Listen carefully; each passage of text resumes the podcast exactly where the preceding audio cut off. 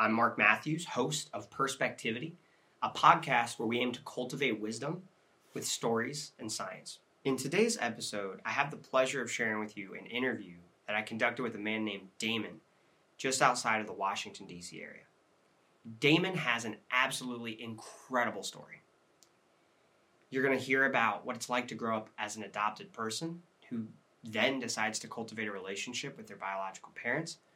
You're also going to hear about what it was like to grow up black in an intentionally integrated community, a community where it wasn't that crazy to have friends of different races and of different backgrounds, and how that shaped him, especially when he later decided to attend an HBCU in college. And you're also just going to hear from someone who is genuinely passionate about helping other people share their stories. You're going to see tears. You're going to experience someone who is genuinely connected to what they're doing in life. And you're just going to be able to grow alongside Damon as he walks us through his life journey. I hope you enjoy this episode as much as I enjoyed conducting this interview. Um, could you just say your name and maybe where you're from? Sure. I'm Damon Davis. I am from Silver Spring, Maryland. I was born in Baltimore and raised in Columbia, Maryland. Wow. Awesome. Okay, so we're going to try to walk through your life as if it was a story. Sure. So imagine some amazing writer, maybe even yourself, sat down, went through, wrote a book, and then we're going to open that book up, and this is the life of Damon. Yeah. And so I guess when we start that story, if we went kind of towards the beginning, maybe before you even open it up, what do you think the introduction to your story would say? it's funny to hear you ask this question because I have quite literally written a book of my life. And so I had to think about this from that very perspective. How do I want a reader to understand my story? And I'll start you off the same way that I start off the book with the story of my birth and adoption because they are key to who I am. So I was born in Baltimore, Maryland to a young mother who had gotten pregnant accidentally. And she didn't realize how challenging it was going to be to be a single mother. And she said, I need help. And so she ended up moving to Baltimore, getting on social services, and I was born at a Baltimore hospital. I raised that piece of the story because she had made an adoption plan for me, which meant I was not going home with her from the hospital. It also meant that the hospital staff knew I was not going home with her. So there was none of that, this child, this here's your baby, and place it on your chest, right? And you get to bond with this child. The mother gave birth via cesarean section, and the baby was taken away, destined for adoption. So, this whole thing that you get with a baby bonding with the mother didn't happen. And, and that's an important component to think about when you think about what it means to be adopted. There's trauma, a tragedy, a bad situation that happened, and then a child is available for adoption which means that there's parents that can now take that child home. So I that's how I start my story is I'm an adoptee. I had a wonderful adoption, thankfully. So I grew up in Columbia, Maryland. My parents were a young couple out of Kansas City, Kansas with my dad and Kansas City, Missouri was my mom. And they moved to Columbia and they had some trouble conceiving. And unfortunately, uh, they never were able to have a baby, and so they decided to adopt a child. And I got super lucky. My parents were incredible. Uh, my mother Veronica was light-skinned black woman. My dad Willie's a dark-skinned black guy, and I'm in the middle. So as an adoptee, we look like family, which is an important thing because there are adoptees who are transracially adopted and they don't look like their family. And so they may feel a lot of love they may have a lot of acceptance and connectivity to their family. But if you look at the family portrait on the wall, you can clearly see that if you are an Asian person in a white family, if you're a black child in a white family, if you're a Latino child in some other family, you don't look like your family. I got lucky. You know, we had a homogenous family. And I was told early on that I was adopted. So I was really fortunate that I grew up with the knowledge that I was adopted because a lot of adoptees don't. And it can be a rude awakening. I'm sure you can imagine if you're thinking through what your family structure is, and then suddenly your parents sit you down one day and say, Listen, I need to tell you, you have another mother out there, and you're like 13, or you discover after your parents have passed away that there's some secret birth certificate in a file in their attic and you've discovered that your birth date is on this birth certificate with some other child's name, it starts to clue you in that you may be adopted. So I was very lucky that I grew up with the knowledge that I was adopted. Um, I had a wonderful upbringing in Columbia, Maryland. It's a, a planned community. It's very intentionally socioeconomically integrated, racially integrated, and it was a wonderful environment. They purposefully put bike paths through all the neighborhoods. You could get through every single neighborhood and many neighborhoods connected to each other without ever riding your bike on the road. Uh, I was a latchkey kid. You know, I was born in the, in 1972, and uh, my mom, after my parents divorced, was a single mom. I was a latchkey kid, and I would come home and I was totally responsible for myself. And it was a wonderful upbringing. My mom kept me in soccer and my dad put me in tennis and i had a whole bunch of you know different experiences at day camp in the summer. It was just a really really wonderful upbringing. So that those were my early days you know before going to high school and all of that stuff. I picked up more soccer. I started playing lacrosse and i just had a, a wonderful childhood in Columbia. i couldn't have asked for anything more honestly thank you for sharing that that's really i want to double click on the planned environment mm-hmm. that you grew up in because that's something that I don't think a lot of people would think about their city or area that they grew up in being strategically planned the way yours yeah. was. Yeah. And so can you tell us a little bit more about when you were growing up, did you know that this was planned? I did. It was sort of common knowledge. So to give history on Columbia, and Columbia has a sister city in Northern Virginia. I it, I want to say it's Rosslyn, but I'm not positive that that I don't think that's correct. But the Rouse Company was a development company that bought farmland out in Howard County, Maryland, and just was going to develop it. And what ended up happening was they decided that they wanted to create a community that should be emblematic of what the world should look like. It should have an interracial mixture of people living side by side with each other. It should have an, a socioeconomic mixture of people of various income strata living near each other and shopping at the same places. And the schools should be integrated and things along those lines. And it was it was really fascinating to see how that played out for the children because one of the things that happened for me was I didn't even think about race when I was growing up. It just didn't occur to me. And I think that is due in partial credit to the fact that I lived in such a diverse community. There were Asian children and white children and black children all playing together. My best friend when I was a kid was a little white guy named Scott. And coincidentally, as I got a little bit older, my second best friend was another little white guy named Scott. But um, we had, you know, just wonderful times. It was, it was interesting because as a child, you don't realize that the adults have come together to create this plan for how this community will will live together. And the adults have situated themselves in neighborhoods that work for them, for their socioeconomic status or what have you. But it was integrated. So, like, I'm running across the street to Scott's house all the time. And I'm on my bike and I'm going up the road to Marcus's house. And I'm going down the street to, you know, Melissa and Carrie's house. And I'm over towards Todd and Keith's house like there's just a whole array of people around me and all of those people I just named are different colors and different ages and all kinds of stuff. Like it was just a really cool mix of of people. And and it translated into sports. My soccer teams, I had a, a mix of people. Um, there were some things that were sort of predominantly white, like that was the that's the world we live in. And here in Maryland, there are just communities that are like that.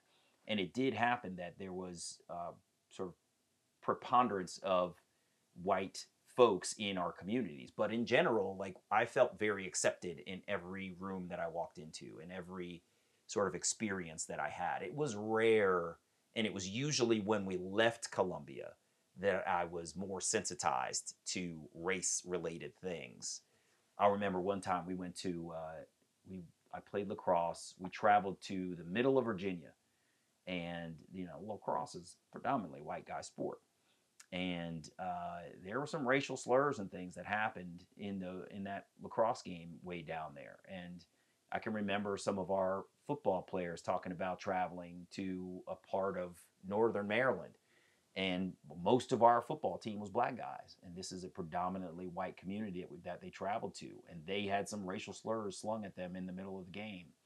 And so again it was just it was usually when we left columbia that we were reminded that the world is a completely different place than what it feels like to grow up in this intentionally integrated community wow uh, so this is shocking to me honestly because I've never even heard of an intentionally integrated community. Mm-hmm. And it's it's inspiring me because hearing you talk about this makes me wonder is this something that could be done across America and, and I'm curious do you think just from your perception it's a big question sure. but do you think that what the story of Columbia mm-hmm. That you experienced do you think that story could be used to help other areas of America start to become more more open, more accepting. I think so. Um, I think it's got its pluses and its challenges. And I, I did, intentionally didn't say minuses. I think the positives are some of the things that I talked about. I grew up without necessarily focusing on race. Therefore, it was one less thing that I needed to be sort of conscious of and trying to constantly calculate the challenge I think we have is a little bit of the environment that we live in now. It's incredibly divisive in political circles. Um, when we talk about economics and and you know housing shortages and and wage gaps and things along those lines, and it's tough to sort of think through how would you do what was done in the 70s today in our present environment. I think it could absolutely be done. Uh, I think one of the things that allowed it to happen in Howard County was that there was land available between two big cities, Baltimore and Washington, D.C. And so it became this cottage transient community where you could live in Columbia and go to either city. And so that allowed Columbia to flourish. Whereas in some other parts of the country, you may have one anchor city and so there's not probably as much option for the the next city that was intentionally built to have two possible outlets for the the residents to go to. I'm making this up as I go, but I'm just thinking through like what it would be what would be required to create a city with the intention that was put behind what the Rouse company did. Wow. That's just fascinating. That's just it's capturing me. So when we look into your childhood, you've got mm-hmm. this childhood where you learned early that you were adopted. Mm-hmm. So it was something that you could start wrestling with. And personally, I won't go into it, but something I can kind of, in a way, I have a commonality with that, which is that I lost my mom when I was eight. Mm. But because I lost my mom when I was young, it was an experience that became normal to me. Mm-hmm. So for my whole life, it felt like this is a normal part of who I am. There wasn't like a breaking point where I was completely crushed and turned around, similar to like you said yeah. about how people will, when they find out they're adopted at 13 or 14, they have to remake sense of everything else. That's right. Yeah. When you grow up with the knowledge of something, it is your normal. Right? That's what I'm hearing you say. Yeah. And that's exactly. what it was for me. Adoption was something that my parents talked about and I could ask about. And my mom quite literally told me, if you ever decide you want to search for your biological mother, I'll help you. And I was like, okay, cool. But it's funny because I grew up perfectly comfortable in adoption, as I've said. So I didn't need to find another mother. I don't need two moms. I've got one, and she's good. You know what I mean? And and I say that because there are some folks who are challenged in their adoption, and that is a trigger for them to decide that they want to search. Like, why do I not get along with my mom? This is crazy. And and the knowledge that they're adopted will then feed their desire to try to find this other person who relinquished them into adoption. So we'll get into a whole bunch of adoption stuff in a while. Wow. Okay. So we're coming through the childhood. Just curious, if you had to Mhm. title that chapter in your life, Mhm. what would you title it? Maybe you already have. What would you title it now? What I- comes to you? I think quite literally just Columbia, Maryland. You know, it's it was really shaped by the city in which I grew up. So Wow. Yeah. That's beautiful. Um, okay. So we're walking through that. And you mentioned that you had you didn't experience a lot of racism in your community, Mhm. but that later those things started to become kind of important. Or at least you noticed that, oh my God, outside of this, there's this is real. This thing that I've heard about, right? right, right. it's very real. Yeah. Um, so I guess as you head into like your your teenage years, or you're thinking about that, what would you say was like a significant event that kind of sparked that next stage in your life? What event kind of launched you? We have Columbia, Maryland. Where did the next kind of chapter start to begin? I think the big transition for me was leaving Columbia and going to college. So, as I've said, Columbia was an amazing experience, but my parents came from black communities in Kansas City, Kansas, and Kansas City, Missouri. And and I think this is probably true for a lot of parents who came to Columbia. They came from a homogenous society wherever they grew up. And the idea of the integration was awesome. But the reality of the integration was eye opening, right? So, my dad, for example, he grew up playing basketball and hanging out with a whole bunch of brothers around Kansas City, Kansas. And my upbringing was completely different. I'm playing soccer with a bunch of white guys and playing lacrosse, right? These are sports that he was totally unfamiliar with. And it's funny, I had a, I had a great story with my dad when I told him I was interested in playing lacrosse. I said, Dad, you know, I need some equipment. I'm going to be trying out for the lacrosse team. And he says, Lacrosse? What what's that? And I said, Well, you know, it's the Native American sport. They used to run around the countryside with sticks and a rock and they would, you know, full contact kind of thing. And he said, But Damon, isn't isn't lacrosse a white boy sport? I just bust out laughing because he was coming to this from the place that from where he grew up, right? This is what his experience had been. And these were not things that he could have calculated that his son would be interested in. But that was part of a different experience that he and my mom had set out for myself and the other parents in the community had done. So what I decided was because my parents had ingrained experiences growing up in a black community, I wanted to have a more black experience going into college. So I decided that I wanted to attend an HBCU. They sent me on tours of colleges over the summer and you know the colleges in the summer they're empty. But you get to see and feel what the campus looks like and, and you can imagine yourself there. And i had a wonderful college tour of all through the south and i ended up landing on hampton university that i attended. And it was a, a funny experience. You talk about sort of the, the transition that i went through in this part of my life. It was funny because I had come from Columbia, Maryland, where I had a whole bunch of friends that were of mixed race. And I didn't think about race in my community, but I knew that I wanted to have an intentionally more black focused experience in college. So I go to Hampton.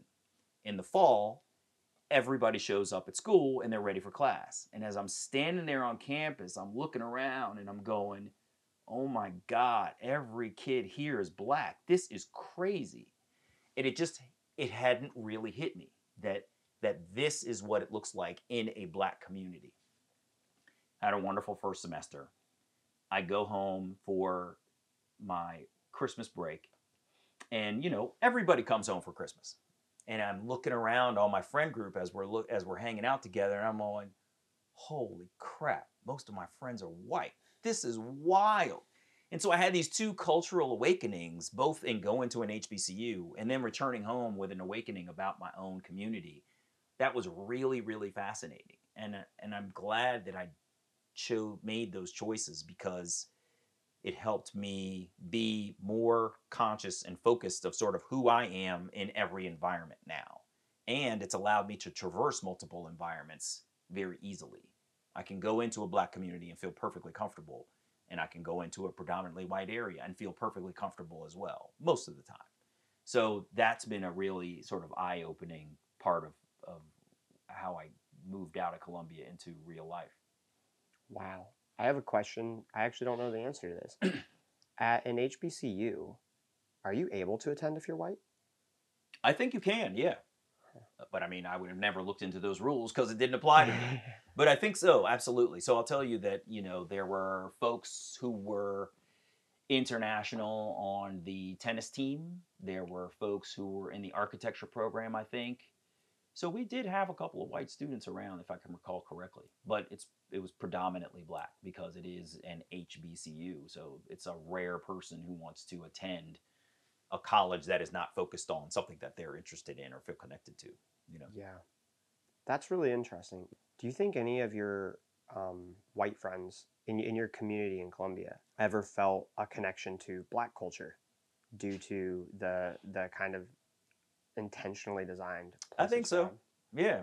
Because also what was happening when I was growing up is it was an era of an explosion of hip hop, right? And it had reached commercial viability in a way that was never seen before. And so you had musical artists that had crossed over and done collaborations with white artists. I'm thinking of Run DMC and Aerosmith, you know, like that's two those are two iconic bands from two very different genres coming together to make something as awesome as Walk This Way. And then you get bands like the Beastie Boys who created this amazing album that was like the soundtrack to my high school years and it was totally rap but it's a bunch of white guys doing it. You know what I mean? And so everybody in our community was experiencing every sort of musical genre. I use that as as a proxy for what you're asking, uh, because the hip hop culture also had its own sort of clothing that went along with it and its own set of slang and all that stuff. And we were all in that mixing pot together. So I absolutely think there was connectivity there. How do you feel about that experience? Like the idea that, especially, I've heard a lot of people talk about this, and I think it's it's a kind of confusing for some people mm-hmm. about well, hey, I'm white, but I actually feel very tied to black culture. Mm-hmm. Do you think that's good, bad? Like, how does that how does that feel? I think it's great. I think there's one thing that I've always or I've recently really honed in on is empathy. And it's important for us to try to understand and experience someone else's position, right? At least at least put your mind, wrap your mind around it. And I think about black forefathers who have gone through racial struggles in this country to allow me to even be at a place where I could attend college, that I could be in a, my parents could move to a mixed race community.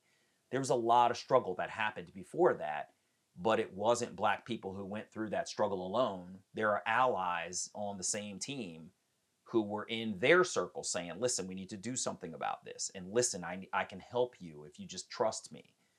And so I think it's important for us all to have a connectivity to uh, each other's races. I like to think through things that are related to Latino culture. I like to, you know, the fact that I have been exposed to things that are predominantly white community things. I love that I have been to an HBCU.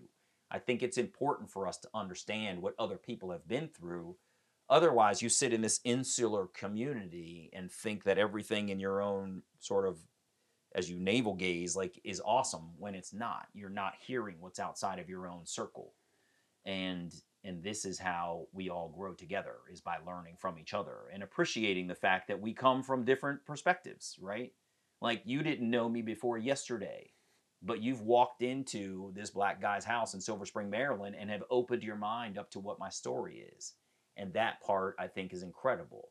And I think that a lot more people need to do stuff like that. Open yourself up to the story of someone else and recognize that they've got something to share that you could learn from.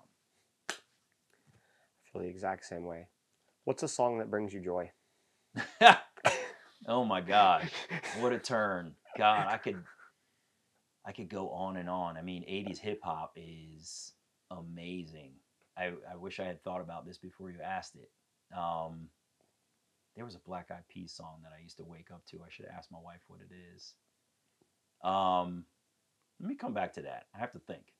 I wasn't on music when you asked that.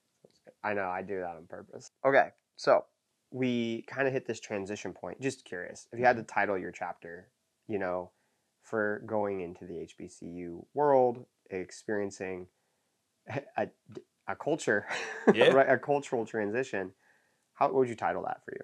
Something like awakening or eyes open or something like that. Wow. Yeah. With your new kind of eyes open, I'm curious, what? So how did that develop throughout your time there? You've mentioned that you kind of had the awakening, the realization, like, oh my gosh, like, wow, this is wild. Like, lots of my friends white, and then all of a sudden I'm at an HBCU. Presumably, a lot of friends you're going to make there or, Yeah. or not. What happened? How'd that develop? What What was the result of that awakening? I think more than anything else, as I've said, recognizing what is happening outside of the community of Columbia. Because what was really cool about Hampton was there were guys like myself. My roommate in college, Bobby, was also from Columbia. So he had a similar experience to myself. But some of the cats that we hung around with were from the South. They were guys, there was a guy from Arkansas. There was a guy from Pennsylvania. Um, there's dudes from all over the place. We met folks from LA and the deep city of New York City. And so you got to hear stories about what people's communities were like where they came from. And we would trip out on each other's experiences, right? They couldn't believe that I grew up playing lacrosse and like all of the things that we'd experienced in Columbia and I couldn't believe how you know homogenous their community was, but that the culture was so integral to how the community you know sort of interacted with each other. And it was fascinating to meet folks from Los Angeles who you know like every environment that you come from and it, shapes you a certain way, and you could feel how people are are different from different parts of the country. So I think more than anything else, the awakening helped me sort of recognize that different parts of the country, different communities, even right next to each other, can give a person a different feel about life. And this goes back to the empathy that we need to sort of talk to each other about how did you grow up? And, and let me tell you a little bit about myself. And we can see where there's commonality and where there's differences and how we can learn from each other on that stuff. Wow. The idea of the interracially planned communities, Mhm. it was amazing. But the reality of it was eye opening. Mm-hmm. That was powerful to me. Yeah. That when we actually step into our dreams or an ideal for a better world, it's actually quite overwhelming in many ways. Not bad or good, but it's a lot to contend with. Yeah. And so we got to be prepared that when we go to make change, we have to be ready to embrace that Mm-hmm. and em- actually take on the opportunity as opposed to be afraid of like this is going to feel different this is not Mhm. going to be comfortable Yeah. so it's got to be exciting it's got to mobilize us and we have to like give energy into it Yeah. is that what it is that how you think about it too Yeah, absolutely. I mean, there none of these things are easy to contend with. You know, there's social determinants of health that are factors in how any society or any community ends up like living a healthier life. And those social determinants are economic, they are built environment, they are education based. There's all of these things that you have to put into planning a community that are going to be super important for how that community thrives. And and and, and it's not easy to to try to calculate that stuff and make it really happen. And I think part of what was awesome about Columbia was it was a, it was able to be built up from a blank slate. They could literally sit down and say, "All right, we've got this land. How are we going to divide it up in ways where lower socioeconomic strata folks are living integrally with folks who have a higher socioeconomic strata, right? That not that they're out on the outskirts and all of the you know sort of well-to-do people are living in the middle on the hill or whatever you know but that you can have integrated things and you've to try to make sure that folks are going to the same schools and they share the hospital and the grocery stores are in common places things like that. You know it's it's harder to make those changes in existing communities but i think you know as you've sort of asked how would you do this if you were to plan it out and go forward with another one? I think there's a lot that can be learned from columbia and the other city is reston virginia. It's not roslyn it's reston Wow. Okay. So, what did you study in college? i was business major Business. yeah, my dad was a healthcare management consultant. He, with some partners, started a management consulting firm. And I didn't know what I wanted to be, but I knew that business got him to where he was and that business studies were so malleable. Everything is a business. And so studying business in general would allow me to go into a variety of, of different industries. And funny story so, this house used to be my dad's house. We bought it from him when we got married. Coincidentally, his office is that brick building right over there outside the window. And his favorite hangout is right behind that house behind us there. So he used to go from here to there to there to there. He had this triangle that he would go through every single day. So every you know living in this place, I get like the spirit of my dad and his office over there, and just knowing that Columbia, that Silver Spring, is you know some place that he found very dear. is It's really kind of kind of cool. Yeah, That is wonderful. What's your favorite thing about your dad? his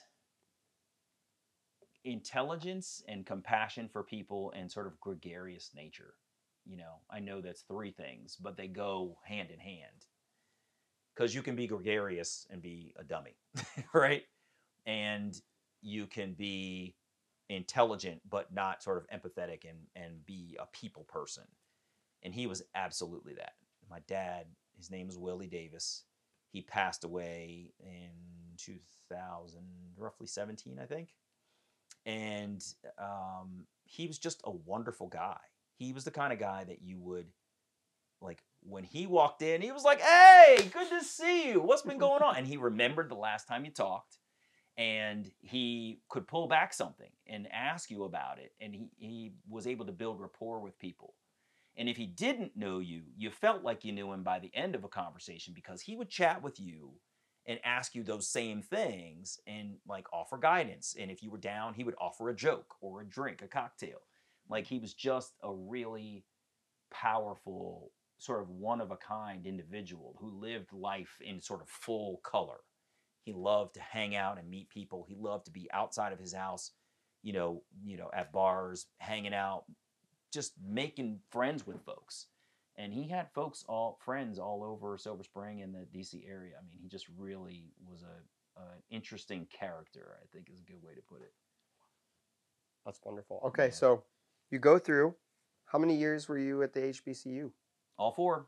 All four Went years. in 1990, graduated 94, went on to graduate school at uh, Loyola College in Baltimore, and studied business again because it was perfect in terms of a transition. And I knew that uh, I wanted to get graduate school done early because I somehow it clicked for me that once I started a family and was on my way professionally, it would be that much harder to go back and complete graduate school. So I just left business school and went straight into graduate school. So What was your experience like in grad school? it was cool. It was interesting because I was one of the few people in my friend group that went straight to graduate school. And so many of my friends jumped out and started work, and I was still studying. And I was living at home, and uh, I was one of the youngest people in my graduate school classes because many of them had come back to graduate school after some professional experience. And so it was just an interesting examination of whether one should go straight from college to graduate school or not because I didn't have a whole lot to offer in terms of actual professional experiences during the conversations. On the flip side, um, there was a lot of discussion of things that were more nebulous. They were they were not necessarily things you had to have a business experience to discuss. And so I learned a ton. One of my favorite classes was one on sort of negotiation and uh, and I forgot what it was called. And there was an exercise that has always stuck out stuck out in my mind. The professor says, "All right, I'm going to divide divide everybody up into two teams. Everybody gets a piece of paper. You've got what you need for this negotiation on your piece of paper. The other team has what they need for their negotiation on their piece of paper." And you're sitting across the table from folks, and you're looking at them, and you're like, "I'm definitely going to win this." right? I'm definitely going to take this person down. On one piece of paper is you run a business that requires orange peels for whatever the blah, blah, blah, blah, blah is. What you don't know is the person across the table runs a business that requires the orange core or whatever. And so it was eye opening because we both needed the same thing, but two different pieces of it. We literally could have gotten 100% of what we each needed had we been open and transparent and had a real communication about what we needed to make things happen. And and I I took a lot of lessons from that in being sort of more open and transparent about what you do need. I always say if you don't ask, you don't get. And you know, just telling somebody quite frankly like this is what I need and see what they come back with and then ask them, well, how come you need that? Tell me more about why you need that. And if you can go through this exploration and figure out what everybody needs, um, it's it's super helpful for that that kind of com- communication. So that was one of my favorite classes. Wow, that's powerful. And what it made me think of is two themes, right? Competition and cooperation. Mm-hmm. And sometimes people see those as opposites. Mhm. Sometimes people see those as two different things. Yeah. I'm actually curious um, because I saw the energy you had, like, and I know you're walking back into that Yeah. kind of idea of I'm gonna take them down. Yeah. Do you like competition? Oh yeah, absolutely. But I'm not. There are competitors who are chest thumpers. Like I'm definitely going to win this. I'm more of a quiet, focus, get the victory and celebrate a little more quietly kind of person. Like I think of football players like Neon Deion Sanders. Right? They're very big, huge personalities, and I'm more I would prefer to be super consistent over time with a lot of victories going forward that I can celebrate and build on, but not necessarily, I don't have to have a banner for all of those victories either. You know what I mean? Absolutely. Do you think that competition and cooperation are at odds with each other? No. What do you think when you think about the relationship between those two things? No, I think you can be competitive and cooperative in cer- certain spaces, right?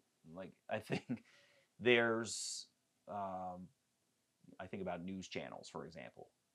You just because ABC started a news channel doesn't mean CBS shouldn't. They're in competition with each other, but they may have things that they have common goals on.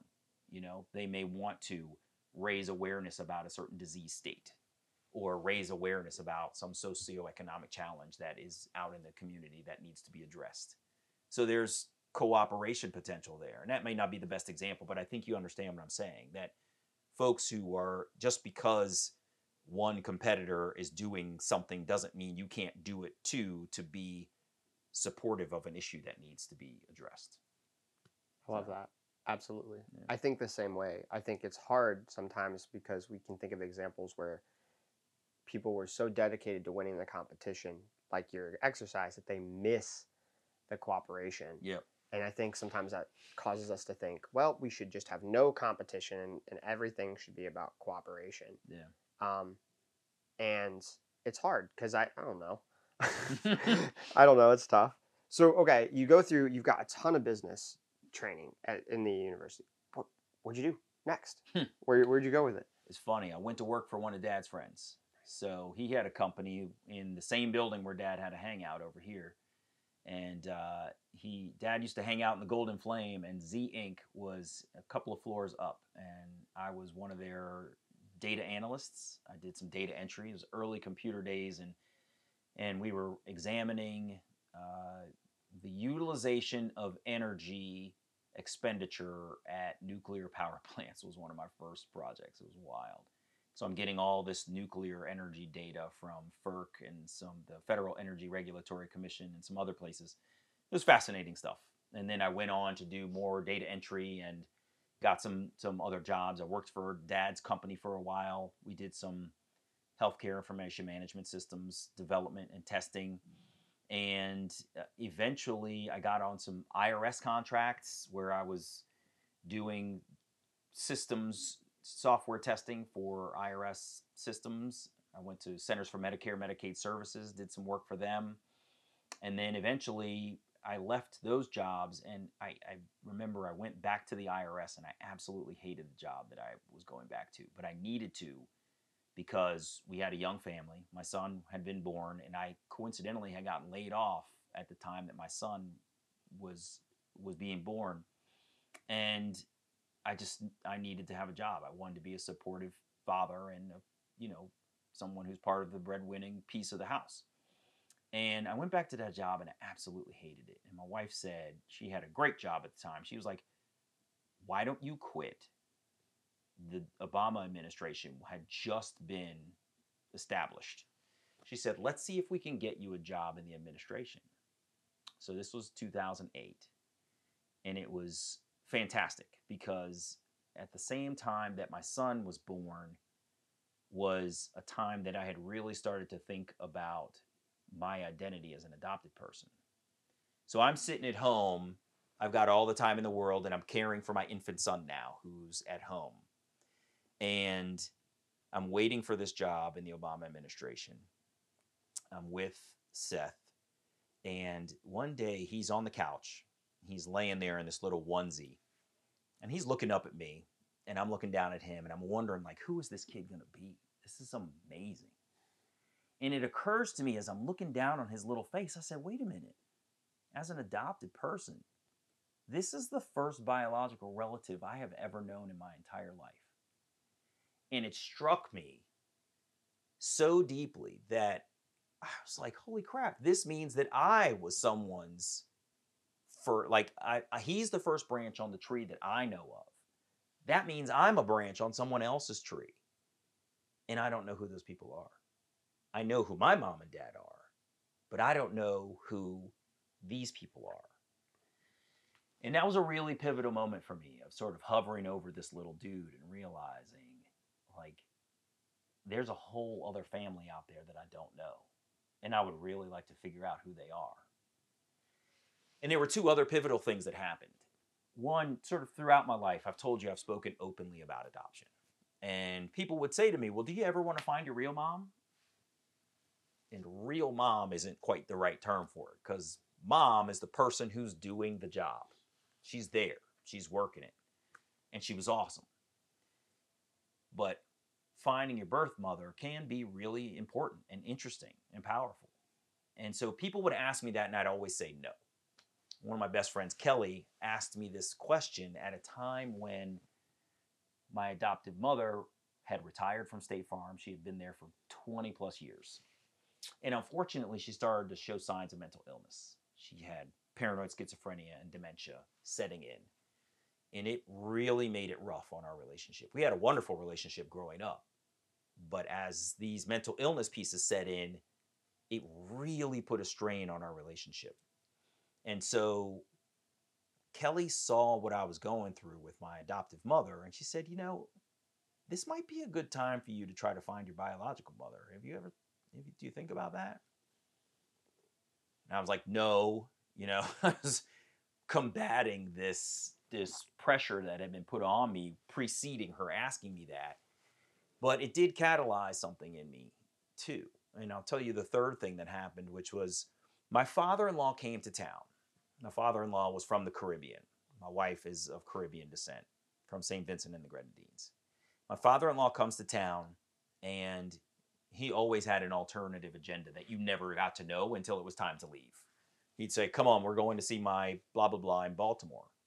So we went to see this distant relative of his in Baltimore. And this elderly woman comes to the door and she's dragging an oxygen tank behind her and the oxygen thing is over her nose and stuff. And I'm looking at her going, Wow, this She's like in the autumn of her years. And she welcomes us into her home and she sits us down at the table and she pulls out, you know, a box and she pulls out an envelope and she starts passing around pictures and articles. And she's telling my father in law, when you were in medical school in New York, your blah, blah, blah friend from St. Vincent was over here. And she would tell my wife, when you were in law school, your brother was doing this. And she had all these artifacts and she was sewing together the family history like a griot in some African village, right? She had all of the stories. And it occurred to me as I'm watching this woman sew their family history together before us that if any other person had picked up the same artifacts and spread them out on the table, there's no way they could tell the stories the way that she did. And that hit me too in realizing that if I wanted to search for my biological family, I needed to go ahead and do so because there was a griot in my family that was likely taking these same stories with them to the grave. And I wanted to try to find these stories before they got away. So between losing my adoptive mother and sort of recognizing that it was probably a good time to search, the birth of my son and the recognition that he was my first biological relative I'd ever known in my entire life, and that experience of seeing a family historian share stories that were probably going to escape me if I didn't locate my biological family. Those were the three things that I think really drove me to try to find my biological mother. It's really fascinating. Yeah, that hit me deep. It's a lot. it I'm gonna led- get the tissues because we're definitely gonna go in on this one. It's, it's wild. Well, yeah, I appreciate it. It led me to the way I didn't expect your story to your the reason for your search to come about like that, but it reminded me growing up without you know I lost my mom at eight. hmm All of a sudden, I got to find my mom, and so I look at it and throughout my life, I had a whole bunch of different moms. Mm, At every given stage of life, somebody stepped in and played that role. Yeah. Be it a teacher, another you know really kind mother in the community, hmm and sometimes you know if friends even they filled the gaps and the roles hmm as i needed it. And if i didn't have that it, it- that's the thing right? I, where they say it takes a community to raise a child Takes a properly. village, yeah. yeah. It's like it does and it can and at the same time somebody has to step up and be willing to do that. Mhm. and that's just is beautiful. So okay we've got thank you man oh so we've got this the search awakens right tell me go in tell me how where we go from here So, again, I'm at home. I'm with my son. He's an infant, so he's, you know, he requires only as much care as an infant does in the small space he's in. So I've got time. And I decide that I'm going to try to search. My adoptive mother has told me that I was born in Baltimore City. And I decided to reach out to Baltimore City Social Services to try to get a caseworker, and I was very lucky to get this woman, Lee. And at the same time, my adoptive mother had lived in Columbia. She had moved away and come back to Columbia. And unfortunately, the mental illness had gotten so bad for her that she and I just kind of stopped talking. It was just easier for both of us to just not be in a battle all the time. And unbeknownst to me, she moved back to Missouri, where she was from. Something she had always said she wanted to do, but she did it overnight, basically, it seems like to me. I walked out to my mailbox one day and I pulled out a piece of mail on, around my son's birthday. And it was a birthday card from my mother with a return address in Missouri. And I was like, holy crap, she moved away. This is crazy. But that was indicative of how bad her mental illness had gotten for me, too, for her.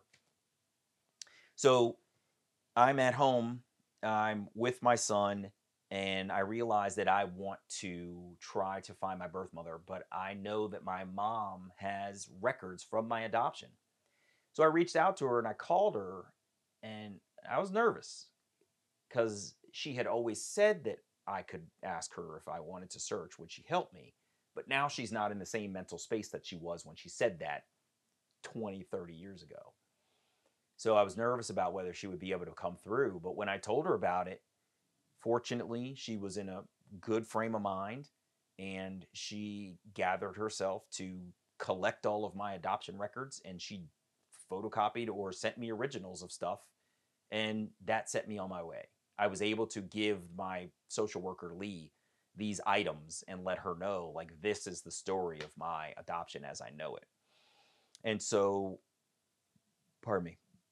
I ended up uh, Lee has a process for how you search. So first thing is they interview you. They want to know like what mental frame are you in to even be going on this search? And I reassured Lee, I'm fine. I've got two parents. I had a wonderful upbringing in Columbia. I've been to college. I've got a job. I'm straight. I don't need anything. I just want to know who these people are that I come from. And when I reassured her of that, she, I guess, approved me to go forward with this reunion journey. And what happens is she goes into the Maryland archives, she pulls back paper records, and she creates a report out of what she sees in the record because you're not allowed to just hand over the file. The file will have my birth mother's name on it, my birth father's name on it, and I could just go off half cocked and go find these people myself. So there's a layer of protection and anonymity that is installed that is, you know, for better or for worse, there.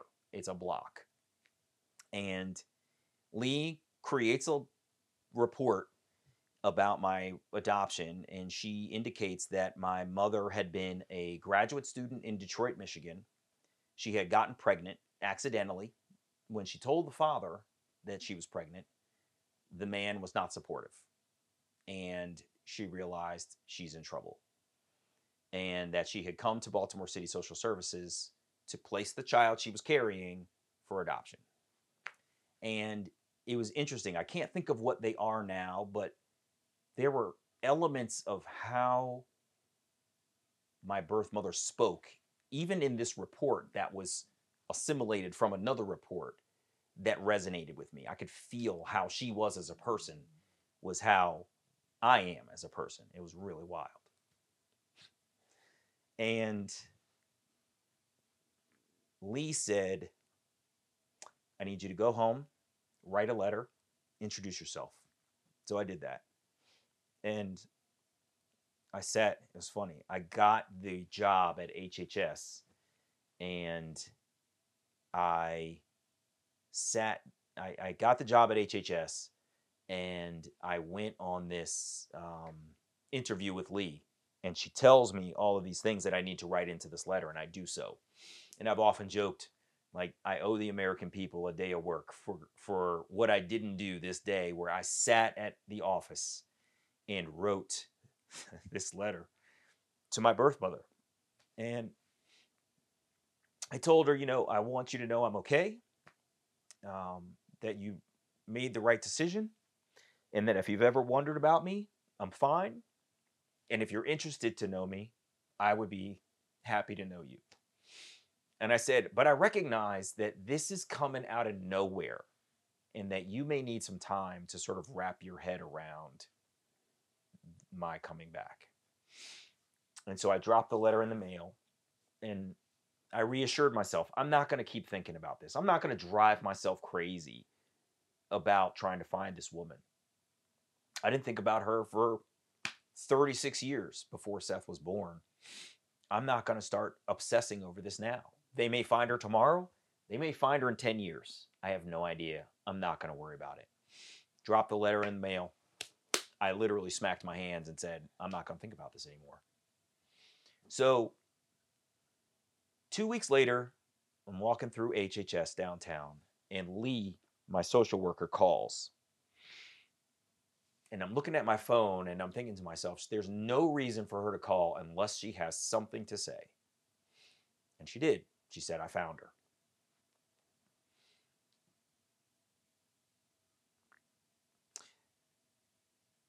I've read her your letter, and she's ecstatic.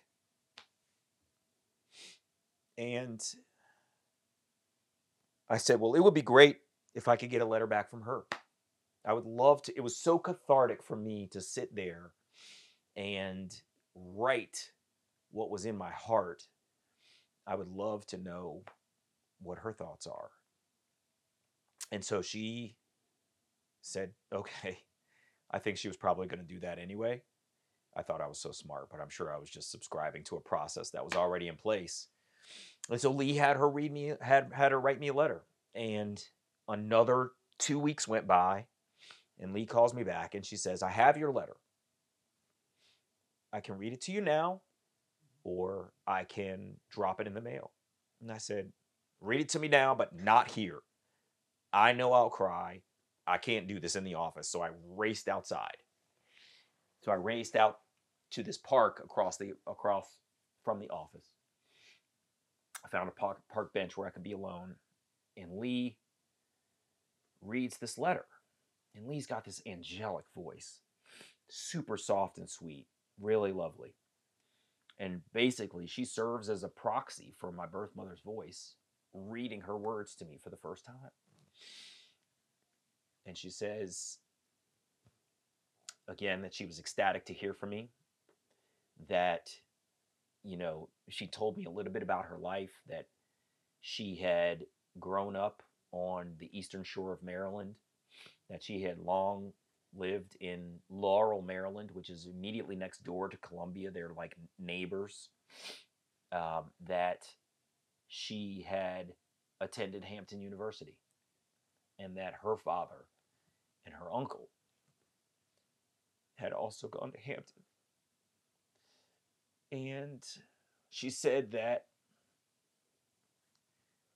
she wanted to know me and that anytime of the day or night I could call her. And it was just such a, a warm feeling to have this person that you didn't know come out of this person that you didn't know and didn't know you were coming be receptive to your surprise return. And so it was after that call that Lee gave me my birth mother Ann's phone number. And she said, I'm going to give you her phone number and I'm going to give you hers. And then it's up to you guys to be in touch with each other. And she left it up to us. So it was it was wild. So Lee has read my letter to me from my birth mother. And coincidentally in the letter it says Anne tells me her birth date. It was September 27th. And I'm hearing this note on the phone on September 26th, the day before her birthday. And I stopped Lee when she was reading. I said, Wait, wait, wait, Lee, are you telling me her birthday is tomorrow? And she was like, Yeah, I didn't really think about that. You're right, it is. And I was like, Holy crap. I'm hearing her words the day before her birthday. And then at the end of the conversation, Lee gave me her phone number. I'm in touch with her before her birthday. It's crazy. And I wanted Anne to know right in that moment that we were connected and I had heard her words.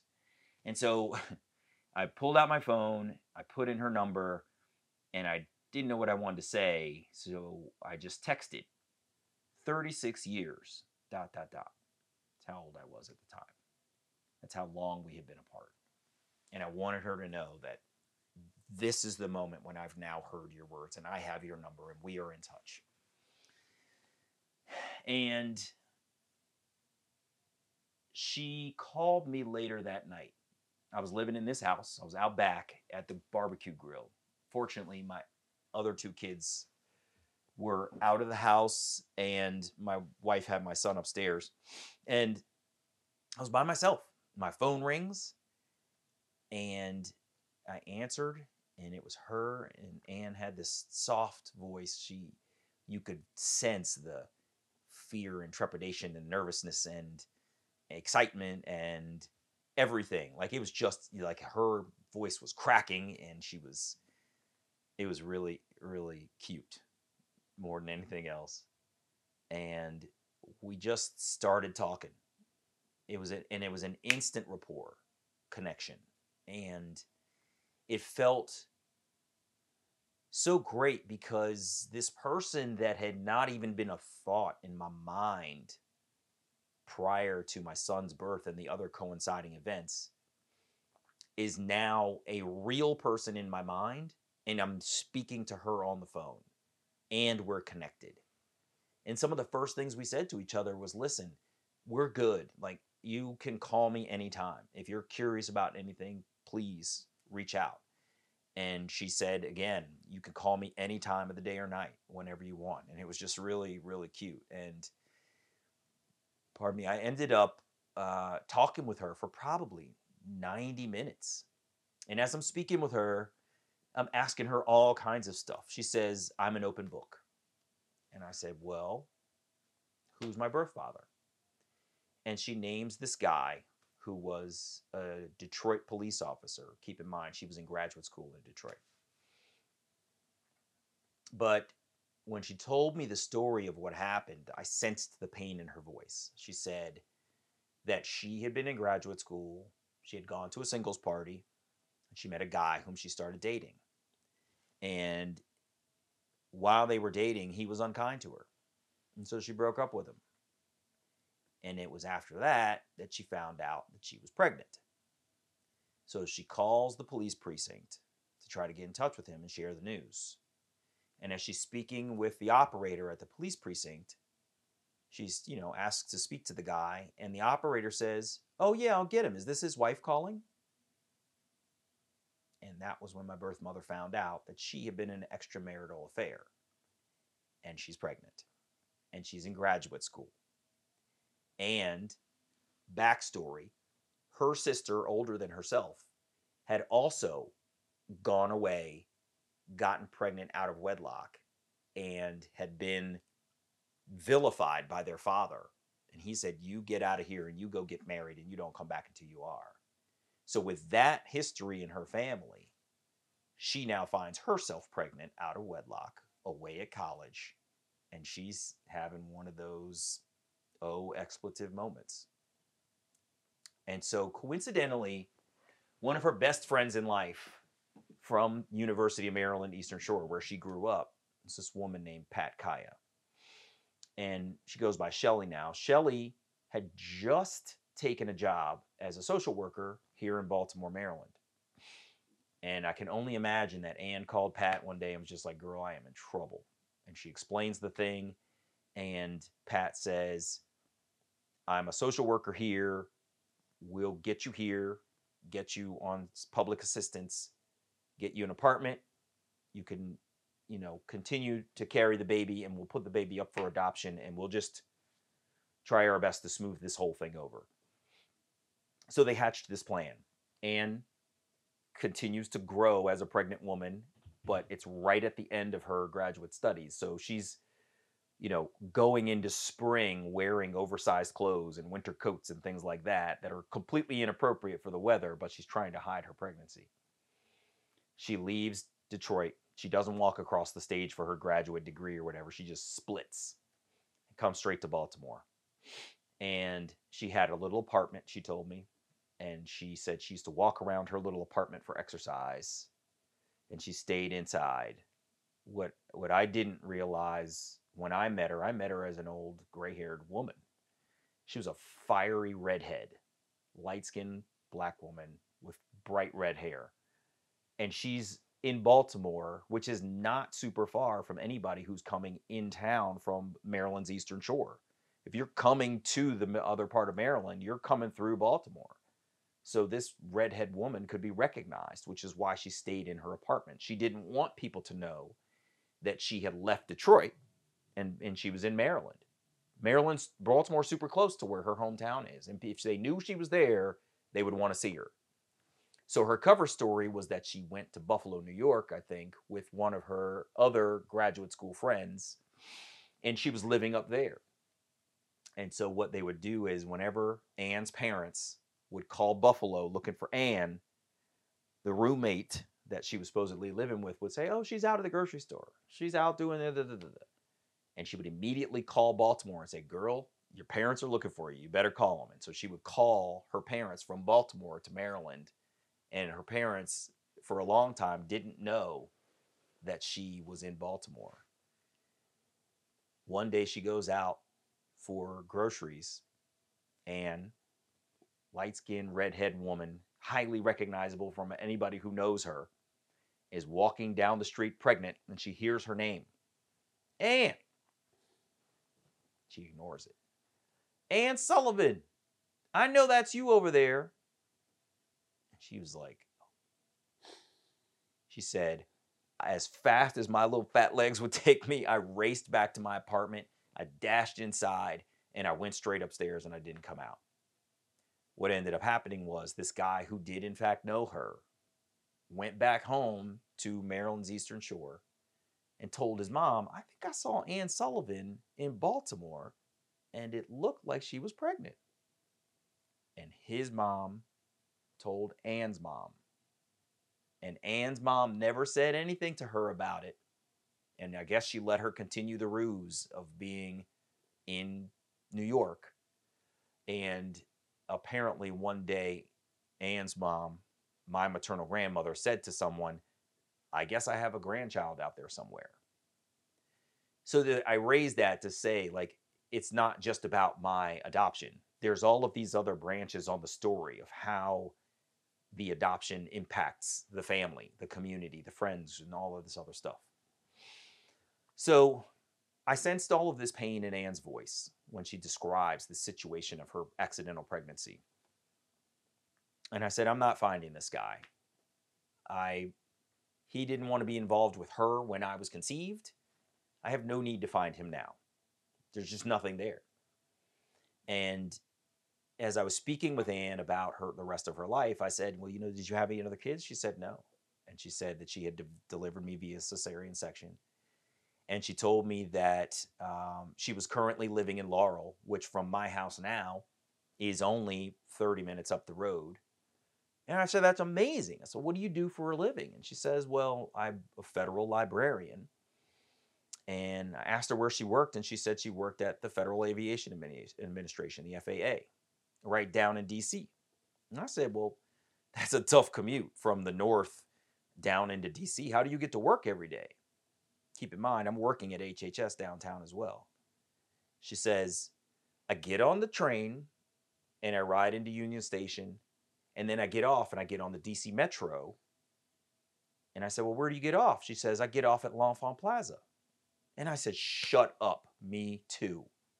We're getting off at the same metro stop because when she gets off, she goes this way to the FAA, and I get off and I go that way to HHS. We're two blocks away from each other. I'm learning all of this the night I got her phone number and the night before her birthday. So I decide there's no way I'm not going to find this woman tomorrow for her birthday. We're in touch. She works two blocks away too much is going right. We've got a, a rapport. I'm going to go find her. So I went to work. I managed to concentrate.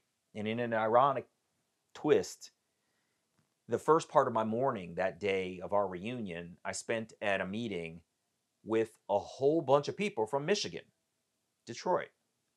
And this Michigan healthcare organization is talking about all these wonderful things, and I'm listening to everything that everybody's saying, and I'm concentrating, and I wasn't at all distracted by what it was that they were saying, thinking about the fact that I'm going to go reunite with my biological mother, you know, in a couple of hours.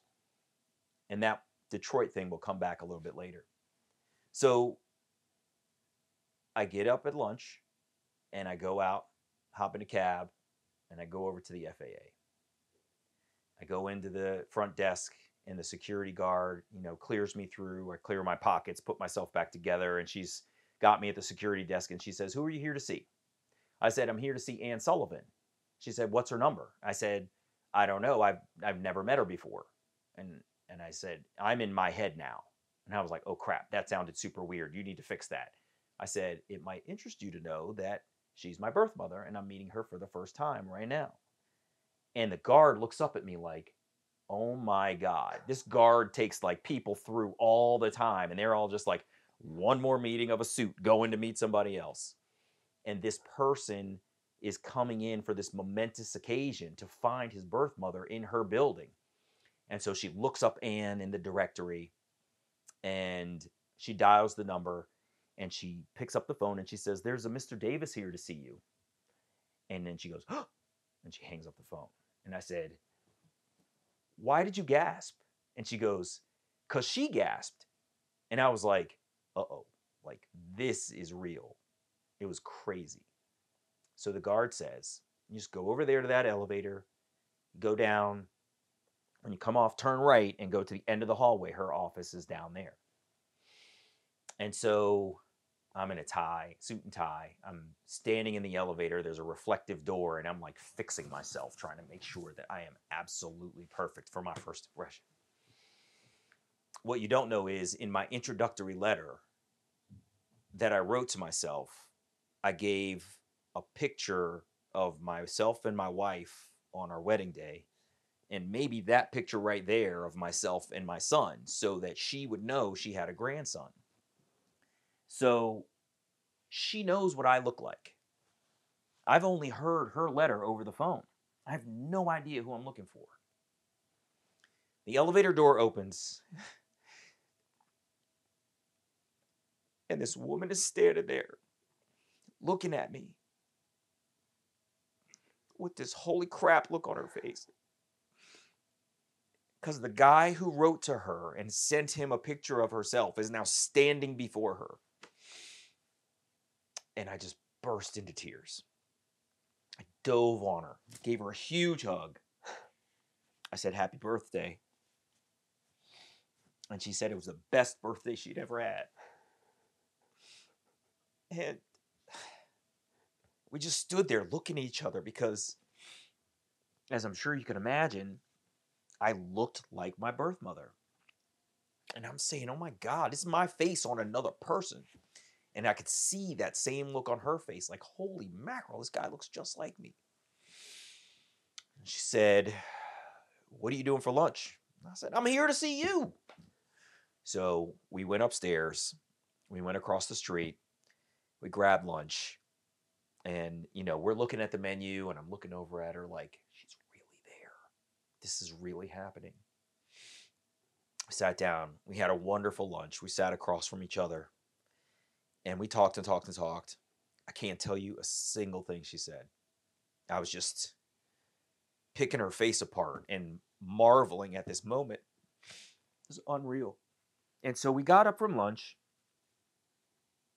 Keep in mind, we're across the street from her office. The L'Enfant Plaza Metro is like 10 steps to our side. I gave her a big hug and I said, Listen, we're good. Don't worry we're fine. Anytime you want to talk, you want to chat, you want to connect, we can. And that started a wonderful series of those kinds of lunches and coffees. I worked two blocks from her, and so I would look down at my phone and see I had an opening an opening on my calendar, and I would send her a quick text. Hey, you want to get together and have coffee? We had more coffees and lunches just because we were able to be we were so close to each other. It was unreal. And I've often joked that it was a little bit like dating because there's this person that you really care about, that you're thinking about all the time, and you want to know what they're thinking about, and you've got questions for them, and you wonder when you're going to get together with them. It was, it was, it was quite literally like falling in love but this is a birth mother that you haven't known for more than 30 years that you're getting to know. It was wildly fascinating. So we kept our relationship just between us for a while. We didn't introduce one another to extended parts of our family. But I came home and I told my wife Michelle about the whole thing. And uh, she was, you know, super happy for me. It was a hugely momentous moment in my life. And um, I we decided after about two weeks of knowing each other, it was about a month of really getting to know just one another, that we would introduce one another to each other. So I asked her one day, I said, Do you want to meet your grandson? And she said, Oh, I would like that. I said, Well, we have to figure out what he's going to call you. And so she said, Well, I never really thought about that. I said, Well, how about Grandma Ann? And she said, Oh, I like that. So Grandma Ann came over one day and she parked out front And in anticipation of her arrival, I watched out the window to see her coming. And it was funny because I could see her sort of talking to herself about what she was about to experience. My son Seth was maybe three at the time, so a great age. Mobile, interactive, hilarious. Everything turns into a game. So I go to the door and I and I open it and I said, "Hey Seth, come here, buddy. I want you to meet Grandma Ann." He's three. He doesn't know who this stranger is. So he sneaks up behind my leg, and without missing a beat, she leans over and she says, "I see you back there," and he leans the other way, and she said she leans that way too. And then they go back and forth, and this game is happening around me that I didn't even set up. And I was like, those two are going to be just fine. And so she comes in and she snuggles him up and she reads him a book. And we went to one of my kids' schools and uh, and you know there was a fall fair and I've got this great picture of him in the fall leaves holding him up. She's holding him up to a tree to get a leaf. And it's like this fantastic moment of my connection with her and her connection to the generation that I have created as a result of her bringing me into this world is really, really fantastic. And then another couple of weeks went by, and she introduced me to her older sister Adeline and my cousin Marianne. Marianne is the product of that pregnancy that I told you about before, where Adeline had gotten pregnant and come home um, out of wedlock, etc. And so there were these two cousins who were the single children of two mothers who had you know gotten pregnant out of accidental circumstances. And it was amazing you know i got to know mary ann and and her family and and the whole reunion experience with ann was just really really wonderful. Really cool yeah it's incredible you know something that struck me i could imagine your story going a different direction one thing i've i've been really intimately connected to is the power of forgiveness. Mm-hmm. And in stories, so many times people feel like someone's wronged them. Mm-hmm. And over time, they come to, like you said, empathize with that person's situation. And what I call real, like true forgiveness, is that they no longer feel like the person wronged them anymore. That's not the story anymore. Mm-hmm. They feel like a situation had happened, and sure, things could have gone differently and they wish that it would have gone differently but they see that as an event now and Mhm. not not something another person did to them yeah in your story i never heard is was there ever a time where you felt like your biological mother did like hurt you or wronged No. you I had there was a lot of self-talk and preparation for going down this journey of trying to find her. And there was quite literally a moment when I was walking past the bathroom mirror and I stopped and I looked in the mirror and I said, "Are you doing this for the right reason?" Because again, my adoptive mother is suffering mental illness. I'm losing her for all intents and purposes. And I've had this moment of my son's birth catalyzing my desire to search for my birth mother. But I had to really sit and think Am I trying to find this woman because I'm losing this woman? Or do I want to know her because I need to know? And that was an incredibly powerful moment of reconciling that I am doing this for the right reason, regardless of whether I was, for again, losing my mom to mental illness. I would still want to know this piece. And once I got right with that, I was good. And I told myself, listen, you don't know what the circumstances are, so don't get all hung up on it. What's done is done. You've had a good life. It's time to move forward from here. And not everybody gets to do that because some people are adopted and it's not awesome. I was lucky. And it can be a real challenging thing to think through what it looks like to try to seek these people out who placed you for adoption into this negative circumstance of your life that you've now had to come forward from. I didn't have that, but many adopted people do. so you could some people will take whatever the outcome was of their adoption and they will they will put the responsibility of that onto the parents who put them who put them up for adoption. Yeah, that's right. That it's really sense. tough. And and but some people will focus quite literally on the adoptive parents, right? Some folks are able to parse out the fact that just because your biological parent placed you for adoption, they are not necessarily responsible for the actions of the people who did adopt you and you didn't have a, a good experience there. Some people are able to separate that those two things out. And and I think that's important because every one of these decision points along the way is in, is incredibly important to think through. I've I've I gave a speech recently where I said, you know, it's important for us to think about adoption versus abortion. Like currently in this political environment we're in, a lot of people will say, well, why don't you just adopt a baby? And you know, if you want to have a child, and they sort of conflate adoption and abortion, and unfortunately, they're not two sides of the same coin. It's coin. It's not adoption or abortion. It's I'm pregnant with a child. Am I going to mother be the parent to this child, or am I going to place the child for adoption? And then once you've made that decision, if you decided to place the child for it's first, I'm sorry, it's am I going to carry this child or am I going to abort the child? That's your first decision. Once you've decided to carry the child, the second decision point is am I going to be the child's parent or is someone else going to be the child's parent? So they're not two sides of the same coin. They're two completely different decision trees that will lead down different paths. And it's important for people to think that through. And this is something that the adoptee community is very focused on is making sure folks don't just say, "Oh, it's adoption or abortion." It's not. It's decision for life or not, and then with life, decision to parent or not. Do Yeah. you think that when people are making that first decision, it might be useful for them to think about if I decide to carry the child, mm-hmm. these are my options? as- yeah, as part of absolutely. And I think a lot of people do. Yeah. Like it's a very natural uh, bringing a life into this world is not just a simple thing. It's not like going to the grocery store and deciding between two cereals. You know what I mean? Like you're probably going to be fine with either one. Like this is a, a life and a person that's going to grow up one day and potentially have a lot of questions about the decisions you've made.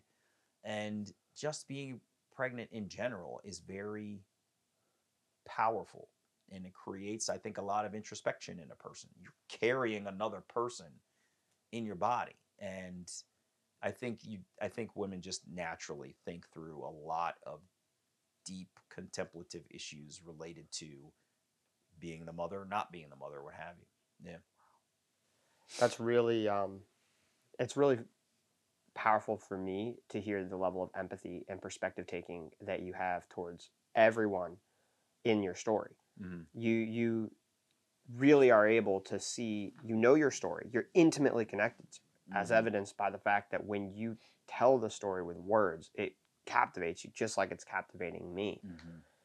um, and you've probably told it a hundred times Mm. and it still captivates you. And even though you're immersed in that story, you're able to see all the different perspectives. And I assume have insights over iterations of the story where you see even more of those perspectives. Mhm. That's really that's really powerful. Yeah, and it's important. Like I said before, you can't. We can't pass judgment on things that we don't know the facts of. I didn't know why she placed me for adoption, so how could I be mad at her until she tells me something to be mad at? You know what I mean?